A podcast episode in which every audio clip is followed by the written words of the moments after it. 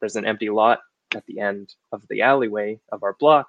Um, so one of the guys said, "Hey, let's we should plant that." So we started. Um, we went and cleaned up all the trash there, knocked down all the the tall grass, pulled out all the sticks and stuff, made a couple of hugel mounds, and just started planting it out. Um, hmm. We ended up having a couple weekend sessions where like a dozen people from the block joined us, and we built like pallet furniture and brought some tables and uh, wow. it was, it was really cool. It became a really cool community space but grew a lot of food um, and the really interesting thing was like we'd be working this space and people who'd been walking around the neighborhood for 10 years the space has always been empty um, they would come in and help for a bit and walk on and tell their friends about it. And eventually um, it got in the newspaper and stuff. Um, somebody was writing a book about it uh, it turned into a really neat guerrilla community space. Um, they showed movies there. Uh, they had oh. bands play there and stuff. It was really cool.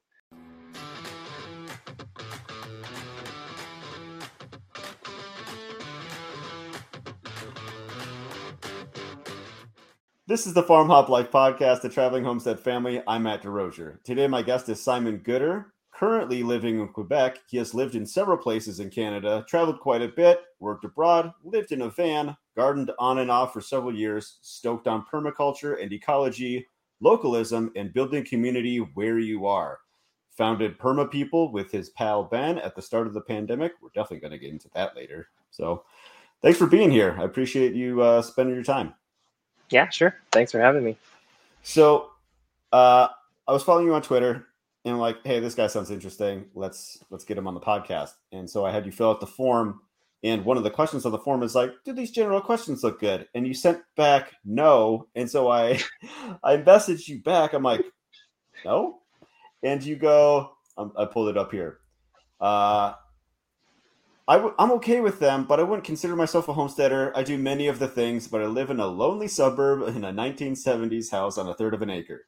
I'm like, do you have a garden, laying hens, anything? And you said, I don't have hens, but I have a garden. Uh, have been working hard at germination, setting up micro nurseries for the past few years. We make a ton from scratch beer, wine, and bread, homeschool, and forage for herbs and mushrooms. I'm new to this most recent spot, but I have but I've had gardens everywhere and lived over I've everywhere I've lived over the past decade started guerrilla community gardens, acted as a seed hub to redistribute seeds to local clubs and food access orgs. I do many adjacent things. So I'm okay. So I guess I'm okay with the question. Maybe we need a new term for it. And I said that all of that I want to talk about that. like way to sell yourself on like getting uh getting in on like uh getting interviewed. Like that sounds that sounds crazy. Um, sure. Like now, after I reread that, I'm like, man, where do I even start? Like, I guess let's start. Let's start with you. Like, mm-hmm. how did you get started homesteading? Um.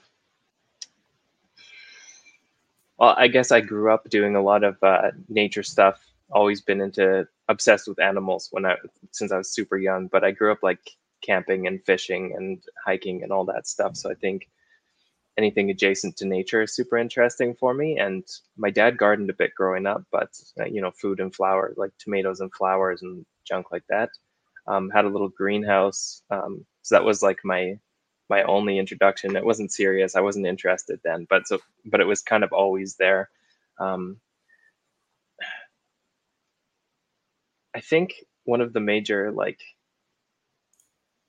moments for me though, um, I was in Australia uh, traveling with some with a friend, and the people we were staying with said, "I have this really interesting um, friend. He runs a, like a, a community garden um, for at-risk youth." So we went and checked it out, and it, it turns out it was one of the OG permaculture gardens in Australia. Um, I had no idea what permaculture was at the time, but it was just a giant food forest. You could walk through like full canopy, like we were picking lemons and he's like oh yeah you got to pee just go pee on those trees over there and it just just seeing it was like a full forest but it was like the corner of a school field and i it's just yeah super fascinating i think about that wild. one all the time and it's it's a, a, source of inspiration for sure and yeah couple that with I, am a bit of a doomer. Um, so that interest is there to be able to supply needs for myself and my family, but mix of things, I guess. But yeah. Sure. When you saw that food forest, how old was it? Like, like, like 20 years old, 30 years old? Like, how well established was it? I, I mean, it had to, it had to be at least 20 years old. The, the trees were good. Some of the trees, like it was full canopy, like, like sure. tall trees. I know things grow quick in Australia, like it was near Sydney. So, sure. Um, That's a good point. Yeah, it was mature. It was still mature. That's awesome. Uh, do you remember who who had like worked on that um, food forest? Was it like one of the Man. like like David Holmgren or um, no? I don't. I don't think it was one of them, but oh, it was okay. somebody who had who had gone to some of the the gotcha. earlier um, PDCs and stuff. Okay. Yeah. Where did you Where did you grow up? I grew up in the Okanagan in British Columbia. So. Oh, okay. Nice. Cool. Semi-arid desert wine country. semi-arid desert. Hmm. I didn't know that the semi-arid desert could make like make grapes for wine. I guess I don't know. No, no, yeah, I, I know something. Spot, I guess. Yeah. I guess. Yeah, yeah. Um. So, what motivates you to grow your own food? Uh, I guess it's always been interesting, like being able to sort of design and guide systems um, and make things grow. Once you once you accomplish that originally, it just feels really good. But there's also like wanting to have resilience within a community. Um, that's my main motivation now, and supplying food for my family, teaching my kids about growing food, and really an extremely important skill. Um, yeah, and again, as I said, I'm a bit of a doomer, so there's a prepping aspect there too. Sure, sure. That's totally fair. Does um where's the best place? I, I guess it's probably hard to pick one. Of all the gardens that you've had, where's which one are you most proud of? Like, oh man, this one was my favorite that I worked on. Um I think they're all interesting for different reasons. Um, sure. But we spent a summer up in in uh, Yukon Territory in Dawson City, so like a, a gold mine or a gold rush town. Um, and my partner and I, we lived in a wall tent. And when we rolled into town, uh, we were staying at this hotel, and we had bought these big like trug tubs, like the the soft, flexible uh, buckets, and we started this this garden of all these tubs outside. Um, it was probably like end of May or something, but we we met so many people from having this outside of our hotel room. Um, so I think that was a super interesting one. And we went on to live in that wall tent, and we had all sorts of things growing in in the forest clearing near us, but it kept getting eaten by moose and stuff. Um, oh, that one was interesting. But I think where I'm at now is where I'm at now. I know that I'm going to be here for a long time, so this one I'm I'm definitely much more invested in and interested in. Nice. Um, so let's let's talk about what you're working on right now. The like, so what kind of like methods, techniques, or practices are you using? Um, because what zone are you in? Uh, five B here. Okay. Mm-hmm. Um, I'm I'm really drawn to like the whole systems design and permaculture. Definitely my biggest inspiration. So trying to go like super low input. Everything's like beyond organic. I wouldn't add anything besides you know household uh, food waste and stuff like that. Lots of grass clippings, um, leaf mold, things like that. Um, lots of diversity. I'm trying to plant everything together. Um, lots of experimentation because you never know what's going to work in your specific right. space. Um, and hopefully patience and long-term uh, thinking, but I'm not the best at that yet. So, when you say whole systems design, can you explain what that means to people? Yeah, sure. So including yourself in the system that you're building, um, first and foremost, but including everything that's kind of already there as well. So how you move through your system, consider the weather patterns in your specific spot, consider how the sun aspect hits every area you're in, um, using what you have there already, how the animals interact, how the wind hits your your space. Um, yeah, so just considering everything as one as a whole. Do you do permaculture like consultations? Like, are you a designer at all or anything? No, not really. Just I'm for a design, yourself? I'm, I'm a digital designer, but I'm not a permaculture designer. No, okay. I was myself. just curious. Like, uh, if you were to like, how long would it take you to make a make a plan? Like, so how long have you been on your current uh, your current property? Uh, just in September. Oh wow. Okay, so coming Yeah. up on a year here. Um, Mhm. What do you have a pl- like plan for your whole space yet, or is it kind of like just evolving as you go? Like starting with your zone one and Yeah. working out, or Sort of. I kind of jumped into it. Um, I spent the winter uh, trying to draw out my designs. Went through like 50 different iterations. Um, I was sharing it with some people on Twitter for some feedback, and I got some real permaculture designers to to give me some tips and stuff like that. So got some interesting stuff done, but I feel like I've already accomplished what was on that plan. Um, so now I just got to wait for that stuff to grow. But now I'm already thinking like, hmm, we got to cram this space now. You know, sure? where am I going to put the peach trees? I need apple trees. I need plums. Are you um sorry, I I've I forgot everything that you said that you that you do uh already. There was so much. But you don't you don't have any livestock yet? No, Are you planning on it? yeah, I would like to get a few. Um, once we're more settled in the space, I had a few ducks for a while when we were living um, on the north coast in uh, British Columbia, and that was great. They're amazing little creatures, great for slug patrol and stuff like that. Um, good for eggs. So Just so uh if you were to get any livestock, it would just be ducks. I would get a few ducks. Yeah, I don't really have the space for much more. Chickens are a little Maybe bit some too rabbits. rowdy. Maybe Chickens, yeah, Maybe chickens. I don't know. I, I think ducks are a little bit more hardy. They seem like uh, That's yeah, that's true. Yeah. That it that it that We'll is see. true. Uh so in all of your experience, what have you tried that worked well? I think one of the most um, sort of fulfilling and valuable things is just like trying to grow things from seed um, and not just like seed packets, but growing perennials, uh, nuts, and fruits, stuff like that. Um, I was pretty inspired by Edible Acres on YouTube. You know that guy, Sean? Maybe So I might like- have Okay. He has like a permaculture nursery in um, New York.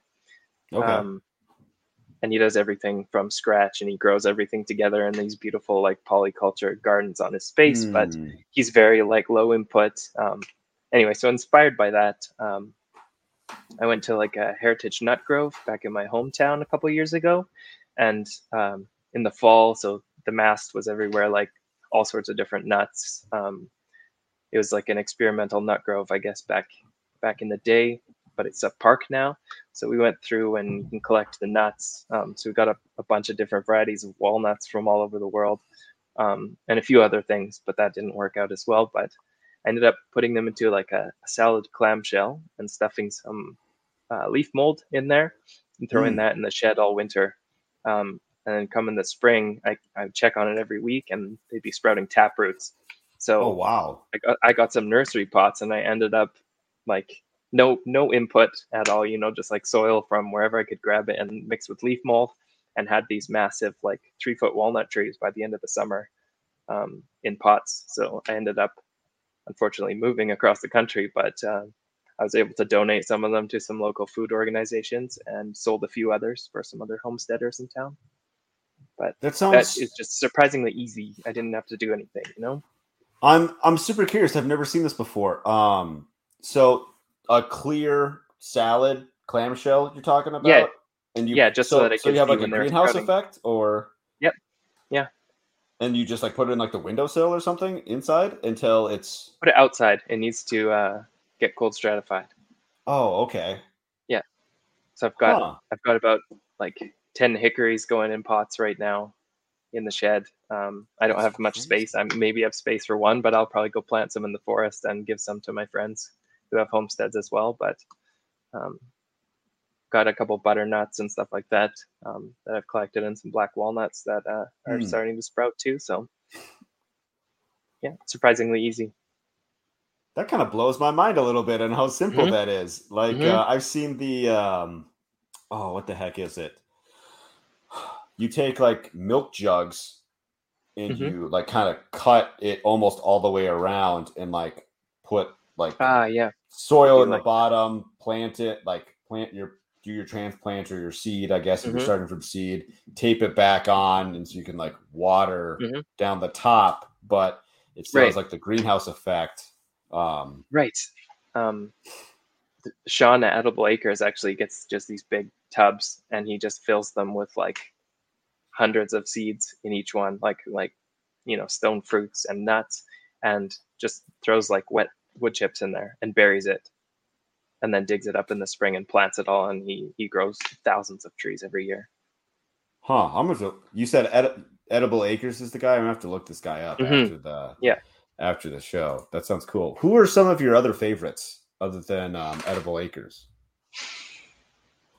Uh, ben falk uh, he wrote the resilient farm and homestead. That's been a huge one. Um, sepp holzer as well. He's he really uh, kicked off my my permaculture uh, interests. I came across his documentary, um, Farming with Nature, like back back in like 2007, maybe randomly on YouTube one day, um, and that, it's so cool. He's he's the guy that's growing uh, lemons in the Alps. Sure. Um, and he's got caves for his pigs and stuff. He's just done some really cool experimenting and shown what's possible. I've heard the name plenty. I actually just haven't seen like any of his any of his stuff.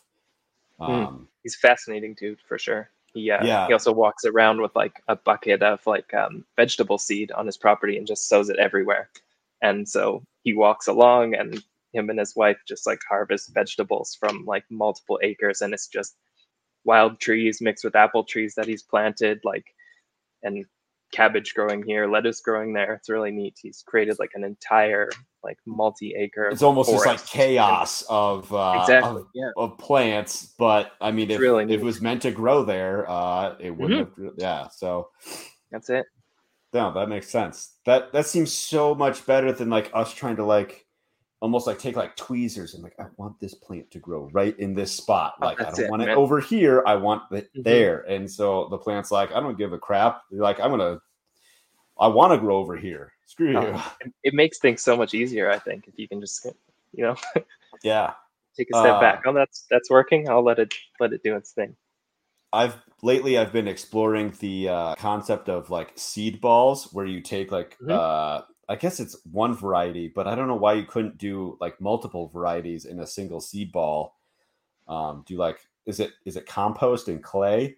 I think right, and like you plant them, just kind of see what see what grows. Like that yeah. that clay's supposed yeah, awesome. to retain moisture, and um, the compost is just like the nutrients all wrapped into one. So you're kind of giving what the hey, that's a cool needs. idea. We should be doing that everywhere, right? Yeah, that's uh that kind of goes into a little bit about let's about like your guerrilla gardening. Let's let's jump around a little bit. What? Yeah, sure. Like tell people what guerrilla gardening is. Uh, I guess taking using space that's not necessarily yours or um, communal spaces and just growing gardens anywhere basically anywhere you can how long have you been doing this um, well I, I dabbled in it for a while um, in the various places that I was um, by like just growing food in the, the clearing in the forest when I when I lived in the Yukon and stuff like that. But um, when I was in living in Montreal, um, we became pretty close friends with some of the other people in our apartment building. It was just like a four story, and one of the other dudes there was super into permaculture. Um, oh, nice. So we had some really fun uh, projects going on like we would get old dressers and fill the drawers with soil and just grow like our backyard was a mess of just like old dresser drawers and buckets and we grew a ton of stuff in our tiny little courtyard. It was probably only like 20 feet by 10 feet back there but we had so much stuff going um, but that that kind of got us to connect with our other neighbors who were interested in that so we started sharing the plants and stuff um, and eventually we got to talking and there's an empty lot at the end of the alleyway of our block. Um, so one of the guys said, "Hey, let's we should plant that." So we started. Um, we went and cleaned up all the trash there, knocked down all the the tall grass, pulled out all the sticks and stuff, made a couple of hugel mounds, and just started planting it out. Um, Hmm. We ended up having a couple weekend sessions where like a dozen people from the block joined us, and we built like pallet furniture and brought some tables, and uh, Wow. it was, it was really cool. It became a really cool community space, but grew a lot of food. Um, and the really interesting thing was like we'd be working this space, and people who'd been walking around the neighborhood for 10 years, and the space has always been empty. Um, they would come in and help for a bit and walk on and tell their friends about it. And eventually um, it got in the newspaper and stuff. Um, somebody was writing a book about it. Uh, it turned into a really neat guerrilla community space. Um, they showed movies there. Uh, they had Huh. bands play there and stuff. It was really cool. Um, it eventually ended up getting bulldozed because the owner Of found out. He showed up maybe the next year, um, and it's all been just like uh, boarded up with plywood ever since. It's about two years ago now, two and a half years ago maybe. Man, it's that's more than that, super three, three or four. four. That But- dude is such a like that's I obviously it's his property, he can do whatever he wants, but that's super like short-sighted. Like look at what you like what was created for you. Like instead of Right. being like Right. no need to real estate, blah blah blah. Like you like if you have any creative juices, get that flowing, figure out like a different spin to put on it. Like Mhm. talk to the people that planted it and the community, like hey, so let, let's talk about this. Like, what do you guys want to see? Really? The blah blah blah blah. Like Right. literally anything other than just bulldoze it. Like that's super. That's it. Now it's just a mound of trash. So I yeah, much better. take, Yeah, I'm sure that looks much better. That uh, he probably could have like if he wanted to, he could have sold that lot for like five times like what it was Right. previously worth. Right. Because all of a Mhm. sudden, it has value. Right. Wow, Still- that's Still cool to see what's possible, though. You know, That imagine you had people doing this all over the place. Like the press alone um, was worth like the city council talking about it. You know, um, Yeah, I'm sure with enough people involved, you could convince uh, cities to make purchases and and turn more of these places into parks or something, gardens. yeah. What's the craziest place? Is would you say that that's the craziest place that you've uh, done some guerrilla gardening, or have you done like I don't know something? I don't. I don't even know somewhere. Somewhere you sh- probably shouldn't have planted a garden. Uh, no, no, that's probably the the craziest. Yeah. That's the prime. Okay, I Mm. got you. Mhm, mhm. It, that would be hard to beat if uh if you got like you know that big of a reaction out of it. That would be pretty cool. So, what have you tried that failed or didn't work well? Um,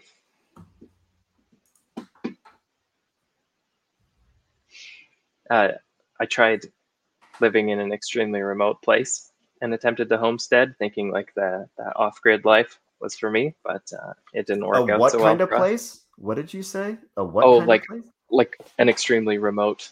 Uh, oh, off-grid extremely remote. You know, like that that romantic notion of having a homestead right. in the middle of nowhere. Uh, yeah. Where like was that the Yukon then? Was that where you tried to? No, so it, um, we we bought a little house. I guess it's more like a cabin. Um, it was in Haida Gwaii. It's like uh, an archipelago off the northwest BC coast, um, close to Hmm. Alaska, really. Um, it's it's mostly like unceded Haida territory, indigenous um, villages and stuff like that, but extremely remote. Like um, it's like an eight-hour ferry from the mainland to get there, and and the town that you have to get to is um is like hours from any other resources. So yeah, it was it was super extreme, but we had a pretty neat little cabin on the ocean. Um, we had electricity, but we did all our like it was rainwater and a composting toilet built into the bathroom. Um, maybe like an 800 square foot house with three of us and a big dog living in it, but um, pretty very pretty remote. intense. Holy smokes! Yes, How do you for sure. spell this? How do you spell that? Uh, H A I D A space G W A I I. Um, the Haida have a super Wow. interesting culture there, um, and it's it's beautiful, like craziest adventures of my life for sure. But it rains like more than 300 days a year there. Um, one of the summers we had like I think we counted four sunny days. Dude, there's no way this place is real. These pictures look insane. This looks is like insane. this doesn't look man. I I'm I'm gonna I'm gonna do something here. I'm gonna I'm gonna pull up uh I'm, I'm gonna I'm gonna share my screen really quick so people don't have for the those that are watching the video they don't have to uh, go searching for this later. I'm Hmm. gonna sh- click share share screen, Brave tab, uh, this one share. Okay, so this is this is what I'm talking about. Like this is nuts. This is so oh other side. This is so crazy that this that this place exists. Um, I know we're totally off on a tangent, but this is just too Mhm. wild. Like this, you lived It in is. a place like this. Yeah, that's man. That was it. Yeah, for sure. This is so uh, cool. it's- Now It is. It's Uh, extremely wild still. That's the beauty of it. I got to go visit. This is now Oh, on yeah. my bucket list to like, okay, I need to step foot somewhere. Yeah, like a 100%. eight hour ferry ride. It is is a little long, Oh. but um, I'm gonna have to get over it. So Oh yeah, it's still a beautiful ferry ride. You get to see a lot. I've taken 15 hour flights from Seattle to Hong Kong. I did that Oh, yeah. once, like round trip, and that was that was definitely awful. So, and and I'm pretty sure I get seasick. Like I usually don't do very Mhm. well in that regard, but um, Oh, you can pop some Gravol and you can I- uh, rent a yeah. rent a cabin so you can sleep. So it's not that Oh, bad. That's But- true. Um, maybe I could also just take a seaplane. I Yeah, think I'd pay true. for a seaplane, or Yep, really go go. uh, baller and get a get a helicopter. Right. You can you can fly to some portions of the island. There's small Okay. airports. Yeah. So Man, that is awesome. Looks so Yeah. cool. Can't can't believe some people like still live in places like that. That blows oh, it's my mind. it's extreme, man. Everybody that's living there is just on like uh, subsistence level. Like you're, you're not, you know, it's it's hard to thrive in a place like that. I talked to a guy, man, it's got to be like a month or two ago now, who is um in south southeast Alaska, so kind of Okay. close to where that is, and he's like, dude, I've got like no topsoil. Like, I, don't, I, I keep forgetting what he calls it, but it's like moggy, like I don't know, it's Mhm. like a bog moss Mhm. thing, like um that. He's like potatoes do good, and that's about it. Yeah. Yeah. That's it. That's yeah. It's like it's like thick black muck. Um, yeah. we ended up having to have a greenhouse just to control the rain and moisture, um, which is crazy too. But um, yeah, interesting place for sure. Lots of challenges Yeah. for gardening and Wow. homesteading there. So so it was too remote. What made it too remote? Hmm. Like just um was was it the soil conditions? That's what was um the I mean- soil and the rain and the Like resources and supplies. So like in the winter, uh, the ocean is insane there. Um, so the ferry can't make it for several days, weeks sometimes. So there's no food getting restocked at the grocery stores. Um, Not to Mm. mention how remote that grocery store is. So they're getting like the you know the bottom of the barrel for most of the food. It's coming all the way from Chile for fresh produce. We're not getting any Canadian or American produce. Um, I guess they save all the the cheaper stuff for the remote locations. Um, yeah, so it's a food. you guys get it for sure. Rotten. Yeah, oh yeah, like the produce section was abysmal. It's awful. Um, yeah, in the summer there's a there's a couple there's a really nice Mennonite farm, um, and they supplied like a bunch of cabbage and carrots and stuff. But like a head of cabbage is going for like twelve bucks. So what? a few of those things, yeah, it's pretty insane. Um, yeah. Wow. I might have to buy a helicopter and uh start being a cabbage farmer or just like a transporters. I don't know. right. Yeah. That's so crazy. What? But if you're get yeah, if you're getting your own food though, you're you're set there. Like the Sure. the Haida people, they there's invasive deer there, so you can have like I think it's like 13 deer tags a year, um, Whoa. and and they they fish salmon. Um, Is that exclusive to them? you can Because you they're fish salmon there too. indigenous. but- Oh, okay. Oh, the deer tags as well. They they're allowed to take much more salmon. Um, but yeah, Okay. the deer tags is open. If you're a hunter, you can go. Okay. Because that um that Alaska guy, he said uh that just his wife, who is indigenous, um, Alaska native, she uh she can hunt and their kids can hunt, but he cannot hunt. And I think it was Mhm.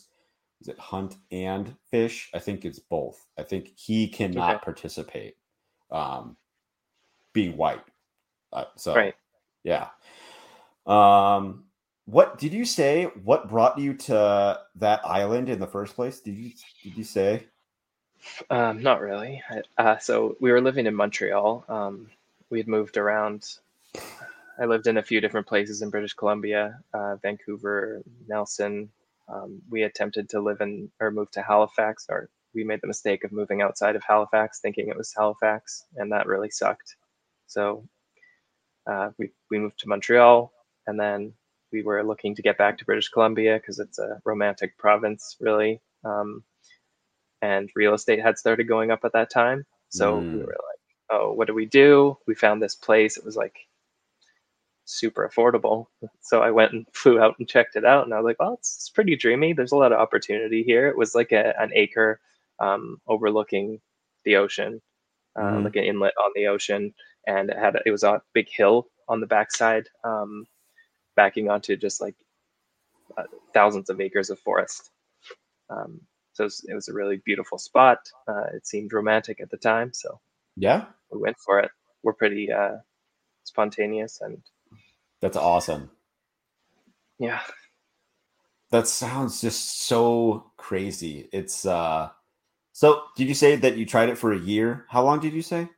uh, we lasted almost three years there. Almost three years. Okay.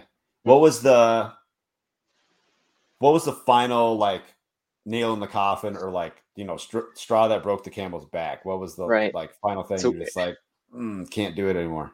We we had said we were leaving a few times or attempted, and I'd go. We'd go like uh, drive down and visit my family, and um, go back up and be like, okay, like well, let's give it another shot. Let's like expand our house. You know, let's build a tiny home or something uh, so we have more space. Um, and I think like a week after we had said that we're going to stay, my dog escaped at night and ended up getting hit by a car and dying. So um, that was a pretty brutal day. And we Dang. said, okay, we're done. That's it. We're leaving. That's the sign, you know, that's the final sign. Sure. That's super Yeah. sad. I'm sorry to hear that. Yeah. Thanks. Jeez. Um uh so uh sorry. I'm just trying to like, okay, how can we move out of that uh out of dead dog territory? All good. Um All good. what has been the biggest challenge in farming that you faced or homesteading? I think learning to to just be okay with where you are. Um, every time, like, try to put time into something, end up leaving. You know, um, we we spent so much time looking for the place. To live. Mm, Uh, I feel like we found it now, but like so much of that, like I put so, we put so much time and effort into our place in Haida Gwaii, um, trying to do the homestead thing. Planted a whole bunch of trees and dug so many gardens and uh, ponds for the ducks and stuff like that. Um, and worked on the house, and then we were, you know, couldn't hack it. So, yeah, I guess I guess that's it. Finding that place to really continue to be motivated to put in the effort. The yeah, that would be that would be tough because like, you know, it's man, I got a lot invested here, but it's you know, it's just not working out for like, you know, and, and sometimes it is just restlessness too. Um Yeah. absolutely. It's like ah, I'm I'm kind of over being here. Let, let's go Mhm. somewhere else. it's it's so hard to find that place you know the place Right?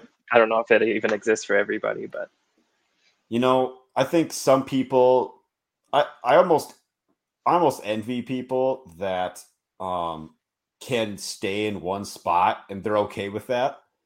Um I get I get I don't know, I just feel like uh, there's too much to see to just stay in one spot. I th- I I, it, think um Mhm. like we have our place here, but we're going to hit the road and go visit other people hopefully worldwide eventually. Um, that's the goal. It'd be awesome to you know come see what you're what you're doing. Um, yeah, for sure. If uh, Canada ever lets Can- uh, Americans in, or if America lets me back in, I guess. Right. Um, yeah. But but yeah, I just.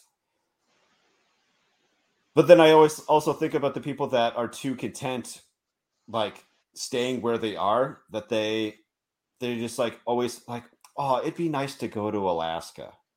So go to Alaska. Mm-hmm. I, I can't. Right. Mm-hmm. And then they come up with every excuse to not do that it. thing. And uh, man, that just drives me nuts. It's like you're yeah. just cheaping out. Like you're playing like uh intellectual laziness to that's not it. figure yeah. out how mm-hmm. to mm-hmm. actually do what it is that you want to do. Right. I mean, if I can do it, anybody can do it, really. That's yeah. that's the way we see it. Like you might have to live in your van. Right. But, but it worked. You want to do it, then do it. Yeah. Yeah. Can we talk about the living in the van for a little bit? Yeah, Is that sure. by choice? Like or was that by circumstance? Yeah, so sort of. So um when we were living in Vancouver, um, my partner and I thought it would be cool to buy a van and travel around the province. And we ended up spending the summer cruising around, taking our kids on adventures, going camping, visiting friends. Um, and then we ended up not really being able to find a place when we got back to Vancouver. Mm. So we ended hmm. up uh, living in various parking spaces um, over the winter in Vancouver. We lasted, I think, I'm pretty sure we were we were in the van for like four months. I think. Um, hmm. Yeah, it sounds rough. Uh, what's winter like okay. in Vancouver? Because I went to. It's okay. Let's see. I'm trying to think of when I went to. It was like Vancouver and Whistler. Mm-hmm. I think I, I don't remember. I, I, honestly don't remember the months that I went. It might have been November that I went to Vancouver and Whistler. Um, mm-hmm. Did a little. I had a, like a five day vacation or something like that up there. Um, okay it didn't seem that bad. It was very like it's pretty much very wet. yeah, yeah. Oh yeah, it's great. It's gray and rainy for sure. Yeah. yeah. yeah. Yeah, but it was cool. Um what's that? It, there's like some suspension bridge park or something like that. I don't remember what it was oh, called. Capilano, I think. Yeah. Yep. Probably. That's yeah. it. Yeah. Yep. Cool. yeah, yeah, that place is cool. Yeah, that's um, a good one. Yep. So Oh man, I had a follow up question. I don't remember what it was. What's the best part about homesteading? I think getting to actually spend time to learn the interesting skills. Um, I've always had an interest in like building stuff, um, and I feel like in the last few years since homesteading, I've had to put that to the test and like learn these things.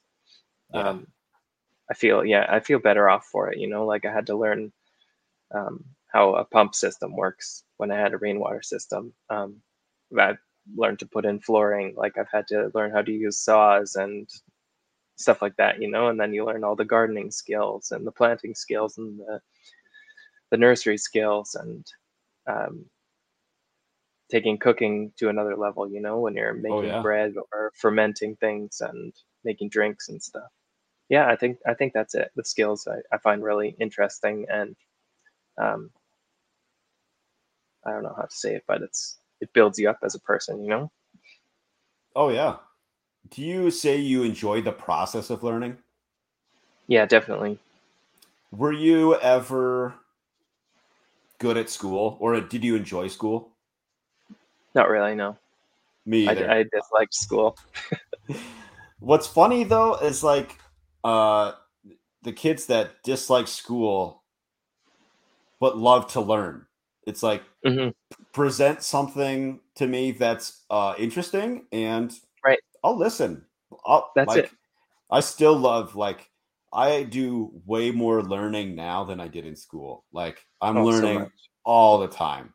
Like if I'm not learning, like it's kind of frustrating. yeah, you get what I mean? Like maybe, more, maybe they just more information.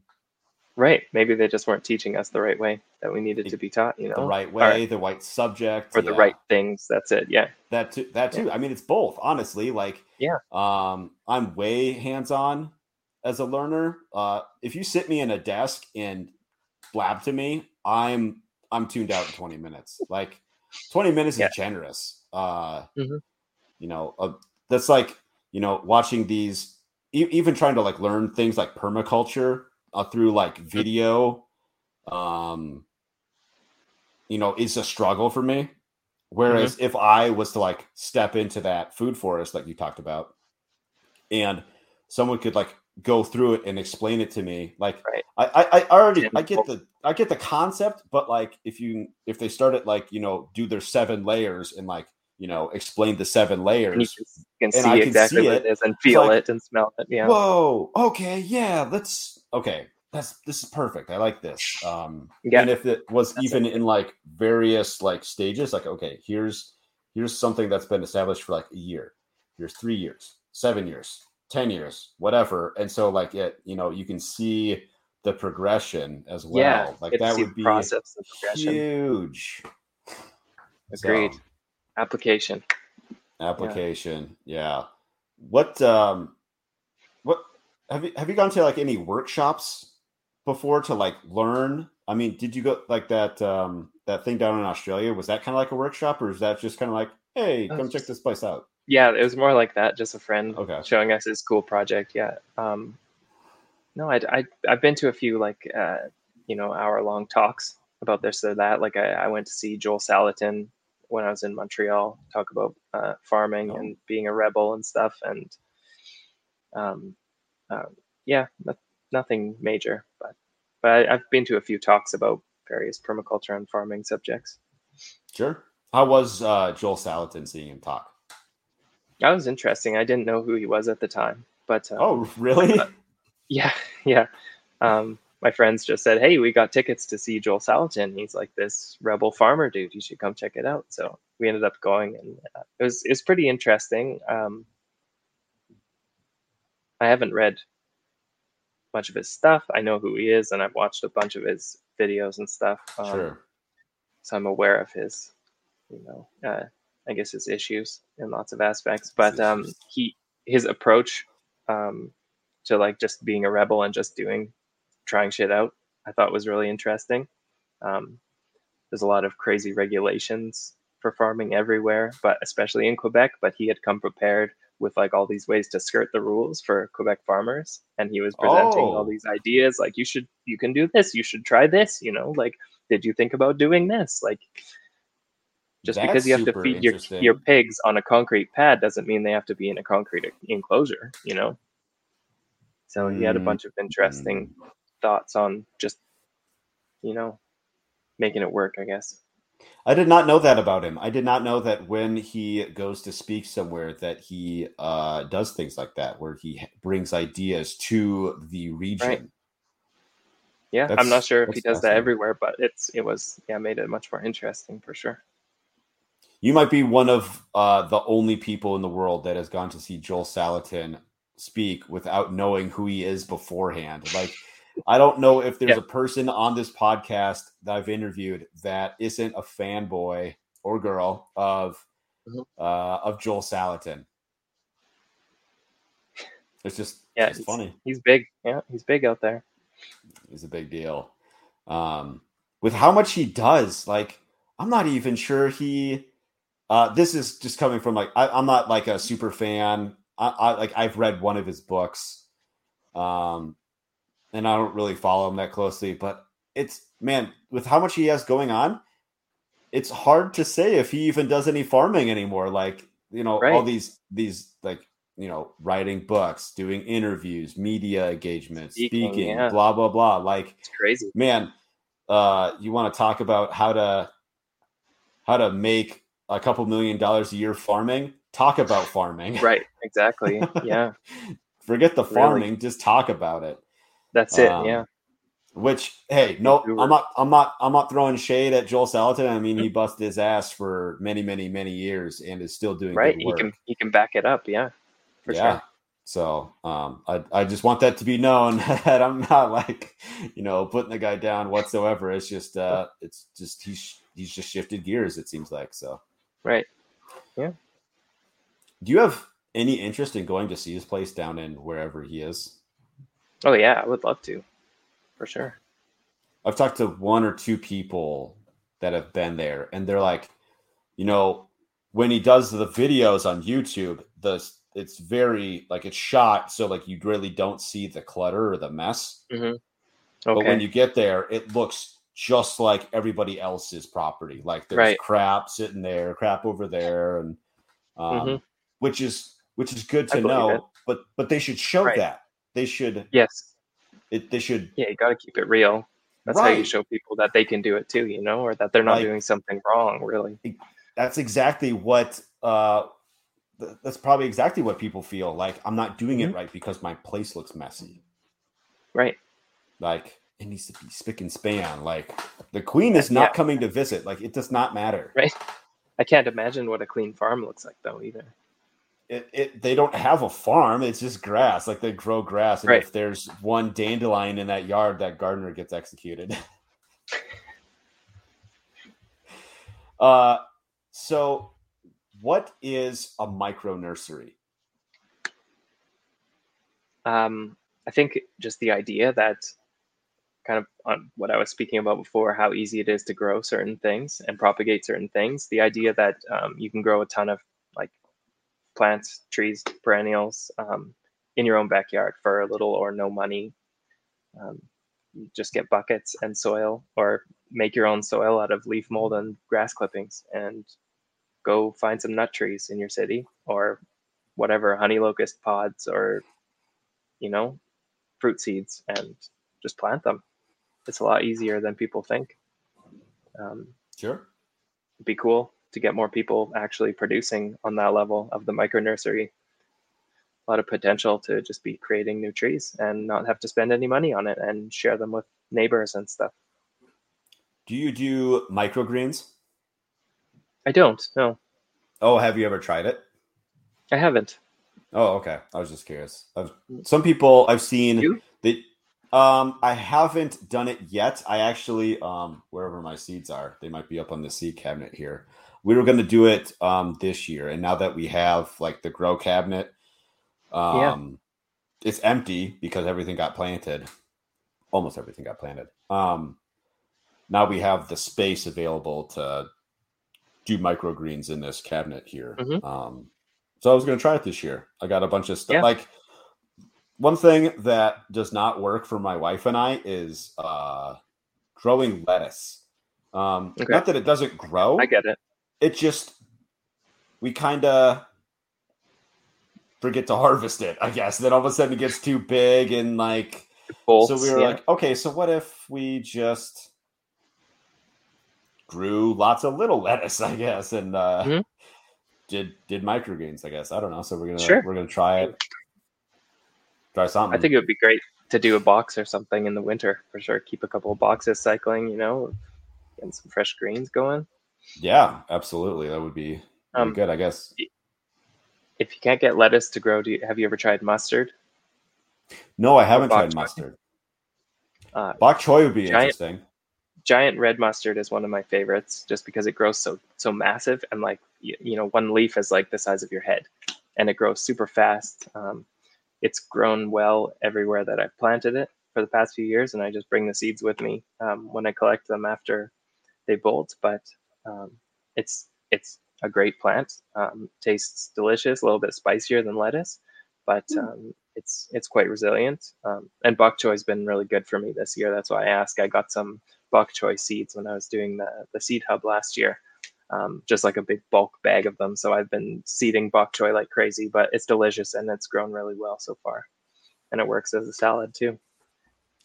Um, are those seeds available on permapeople.org? Not right now, no. What? They're not? oh, man. No. man. Put up my inventory in the fall. All right. All right. So Yeah. I'm gonna I'll send you share some. my Send Oh, me your address. I'll awesome. send you some. I That'd can send so you a cool. package. Yeah. Yeah, yeah, for uh, sure. So I'm going to share my screen. We're going to talk about permapeople.org. Um, sure. So how did let's see here. Do it right. How did this how did this start here? This uh, permapeople.org. Can you tell me about this? Yeah, for sure. Um, so at the start of the pandemic, I was laid off from my job. Um, and I was trying to learn some new skills. So I thought it would be a cool idea to build a plant database. Um, and I was starting to just fool around with the idea of pulling in data from Wikipedia and organizing it differently. Um, and then, like maybe a week after I had started that project, I came across somebody on Permies.com um, saying that mm-hmm. they were looking to build plant database and they were looking for someone to help. So I reached out um, to Ben. Um, he's in Berlin, um, and oh, we cool. talked a few times, and we've sort of been iterating ever since started super small on just importing the plants for a date or plants for a future database. And then we built on that with a bunch of Wikipedia data. And then we built on that with a bunch of our own data. We we collected spreadsheets and we've just been we spent hours and hours just manually entering data to try and make Holy it smokes. more more full than plants for a future. Um, and then we've slowly added more features over time. Like our marketplace is super popular. Um, it's location based and open, and everything's 100% free. Um, so yeah, I think the marketplace has been the biggest surprise. We kind of just built it on a whim because we wanted to swap seeds with people, but um, we see a lot of action there, which is really cool, and a lot of people starting to list more things um, beyond just seeds. Like there's kombucha and stuff on there now, and soaps, and yeah, it's kind of interesting. I think um, just providing people a free platform to at least swap seeds, if not sell things too. So, so they could do seeds and like bare root or something. Oh yeah, anything. Yeah, and cool. you can set it to your location. So the idea is, ideally, you're connecting with people near you to find things that are suited to your location. Nice. This is cool. I I only uh, I had only looked at the plant database part, and I was like, "Oh, mm-hmm. sweet, okay." And then uh, uh missed i must have missed the the marketplace tab at the top but um yeah this is this is sweet yeah thanks. And i mean uh, over 90% of the people are um, open to trade. So there's almost no money swapping oh, hands sure. on most of these deals. So you see the little red circle on there? That means open to swap and oh okay. almost everybody is so. That's su- that's super cool. So if I go back here for those that are on the audio, I'm just I'm playing around on the map of the permapeople.org slash marketplace. Uh, so if under filters, is there uh, a filter for um, zone? No, not right now. Oh, okay. Um, yeah. Because is that the, the in the database, you can look for the plant that you want and go to that page. And if there are any listings in the marketplace, you'll see that on the plant profile as well. But okay, um, so let's go, definitely not for everything, but so if I go back and so like USDA zone four trees, they'll they'll grow in my zone five. So if I go if I click on this fire resistant USDA zone four trees, um, where would it show up that this is available on the so, marketplace? Right. So this is just a list that people make. Okay. You can make lists to organize. So like say click on black walnut there or any of the trees. Doesn't matter. And so holly oak. Sure. Yeah. So this will give you all the information about growing it. You can scroll down a little bit. Um, you can see about the hardiness zones, the layers, sun, and then you'll see here in the marketplace if there's any listings they'll ah, be right ah, there. okay. So gotcha. This is awesome. How would you how do you feel about those plant identification apps? Have you tried any? Do any of them work yes i i love them actually i use it every day like multiple times really um, seek is my favorite it's tied to iNaturalist if you're not familiar with that or if you're familiar with iNaturalist Okay. Uh, it's Seek I Naturalist. Yeah.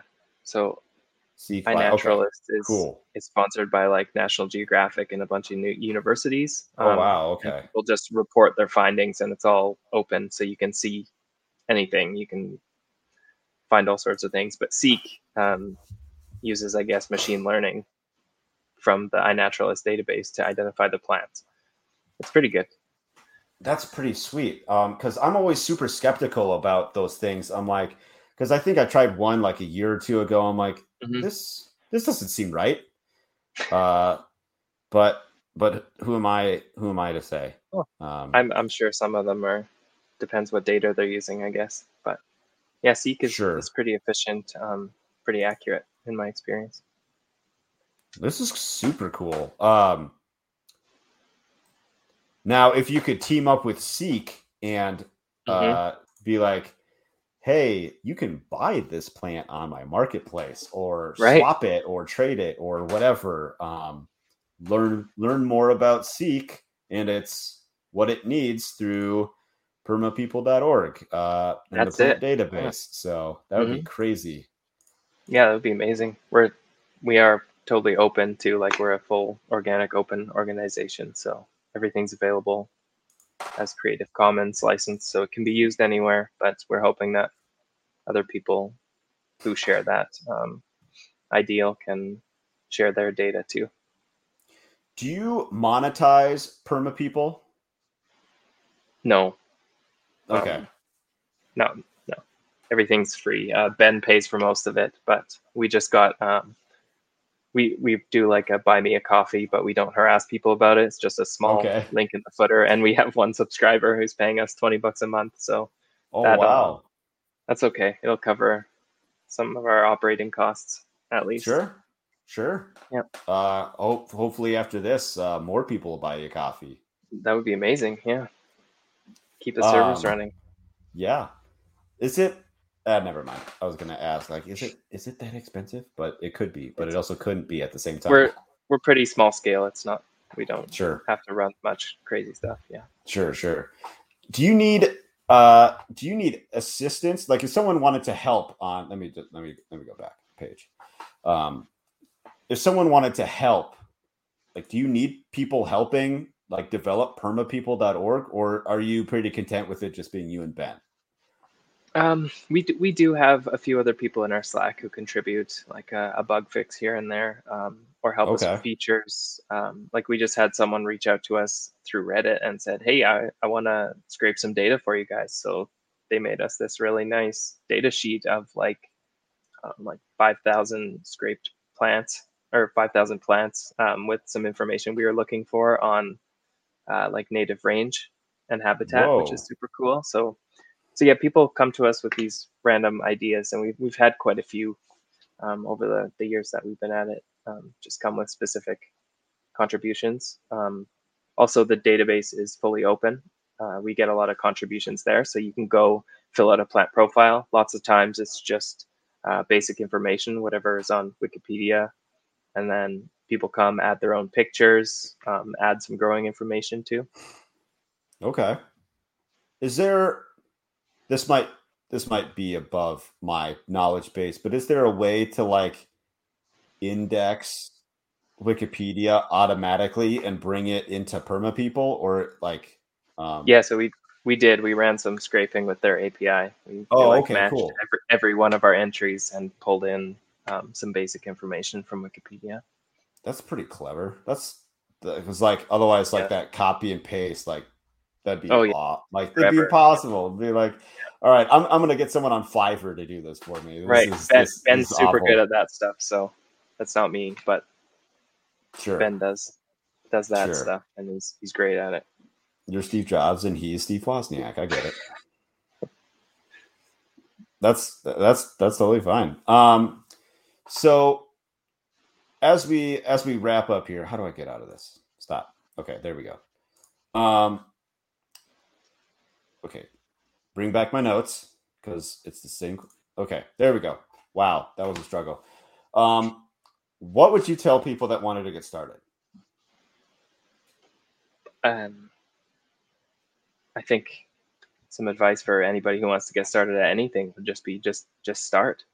You don't have to do much. Just start and start experimenting. That's it. You know, save your apple seeds and throw them in a cup with some dirt you picked out of the yard. Just just start doing it. Start playing around experiment. The apple seeds, um, is an interesting take because aren't they like because apples are like the weird plant where it's not they don't propagate that way. You get an entirely Right. new species from apple seeds, and like Right. aren't aren't most of them uh awful? Like when you do it that way, Um, like, oh, this is bitter. This is I- gross. oh, blah blah blah. Like, so I, I love this question because everybody always says that, but I, I I swear that's just a myth. Have you ever tasted a crab apple before? probably not Okay.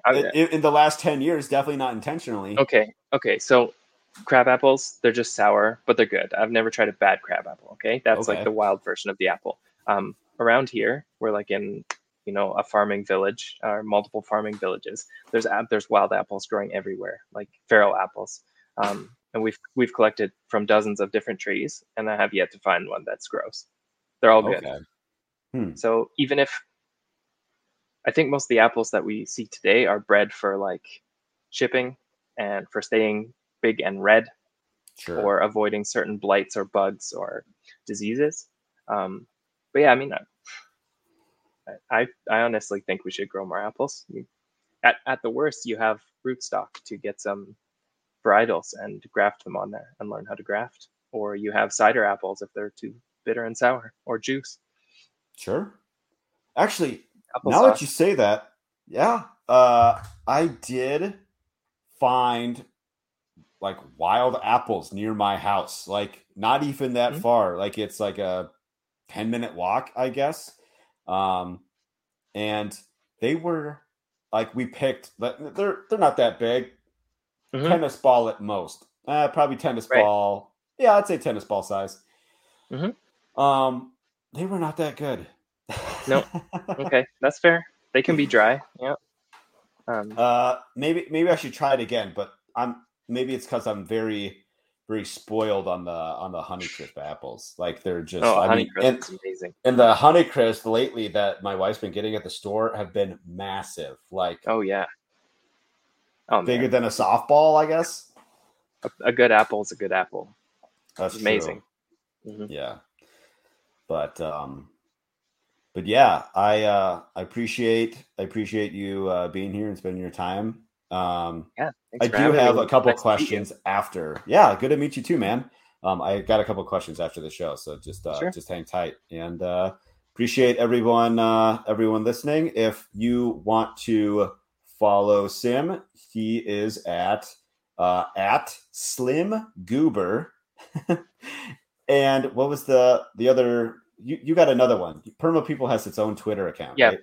At, at permapeople underscore org. Okay. Perfect. I'll uh, I'll have links and share that. So Thank you. Thank, yep. Thanks again.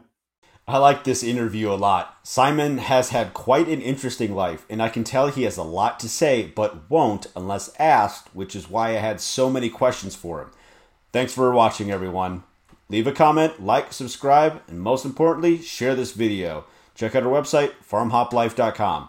You can sign up for our email list or Telegram channel there to be notified when new videos, interviews, and podcasts are available. Send me a message at farmhoplife.com slash contact or email me anytime, matt at farmhoplife.com.